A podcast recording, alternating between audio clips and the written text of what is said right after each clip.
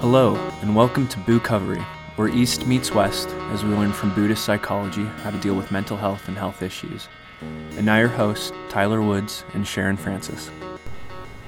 Hi, this is Dr. Tyler Woods, and welcome to Boocovery.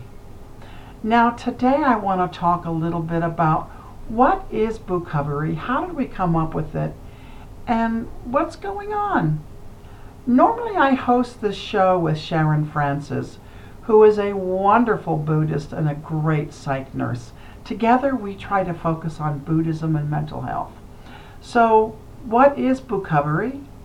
Basically, in a nutshell, it's about Buddhism and psychology, or Buddhist mental health, or I like to call it mindful mental health. And basically, Buddhist psychology um, is really important for, for many people. Um, I have learned that the Buddhist teachings tend to be easily assimilated into mental health treatments because they offer applied practices which help us to overcome unhealthy thinking, unhealthy behavior, and emotional patterns.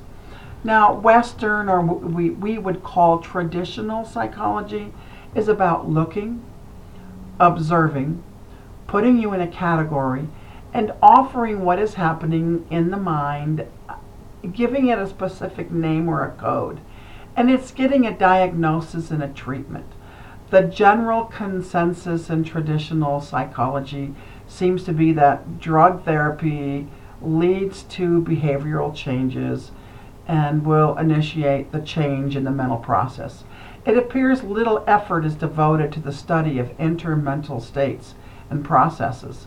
Buddhist psychology concentrates on the exploration and the function and operation of the mind and then works to free that person from their suffering. When I was a clinician at a clinic many, many years ago, uh, there was no such thing as, as even looking into Buddhist psychology. Here's what you had to do you had to see a client, you had to then give them a code and the DSM, the Diagnostic Statistical Manual, and you had to code them. Then they were promptly sent to a doctor to be medicated, and then back to you to try to do some therapy. Basically, I called it treat and street. When you see somebody who's going through a divorce, there is no mental health code for that. There's no diagnostic code so you have to create something like they're depressed because they're going through a divorce, even though they may be ecstatic. And again, because you're going through a divorce, there's no medication currently out there to treat someone who wants to get divorced. So you have to give them a diagnosis where they can get medication. I couldn't do that anymore. And so I studied extensively on Buddhist psychology. See, Western psychology has adopted the attitude that individuals must be, quote, helped by another person, whereas Eastern Buddhist psychology has a more holistic perspective and recognizes the interactive nature of reality and knows that life is a universal process in which every individual is an essential part of it.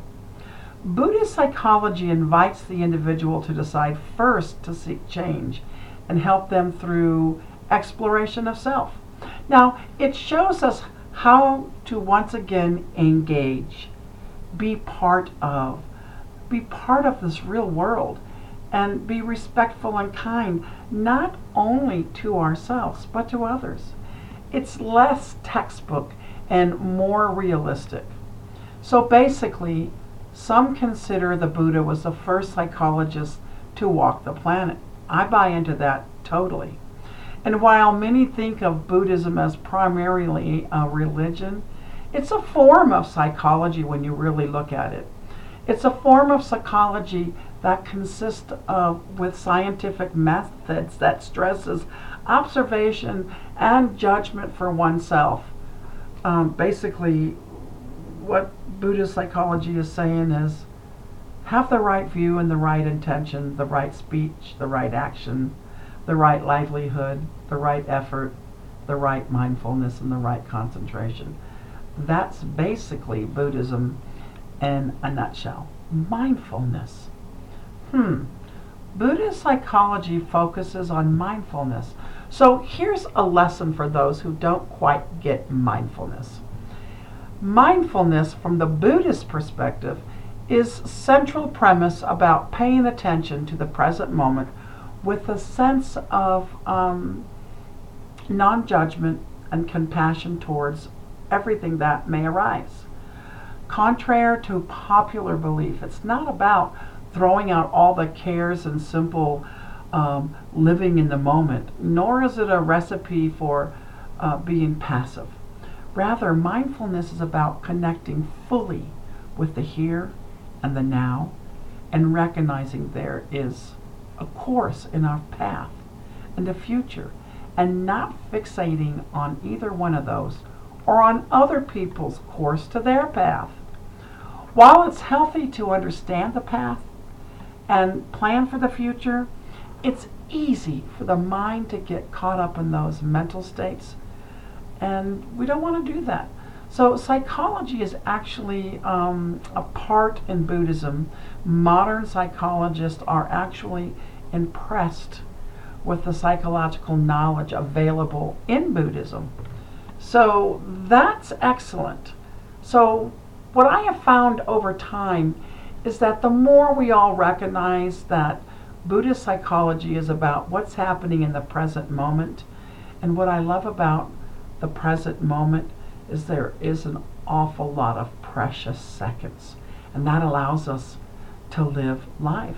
But in the present moment, it's a therapy that allows us to simply be open and allow the experiences in our life to happen without judgment.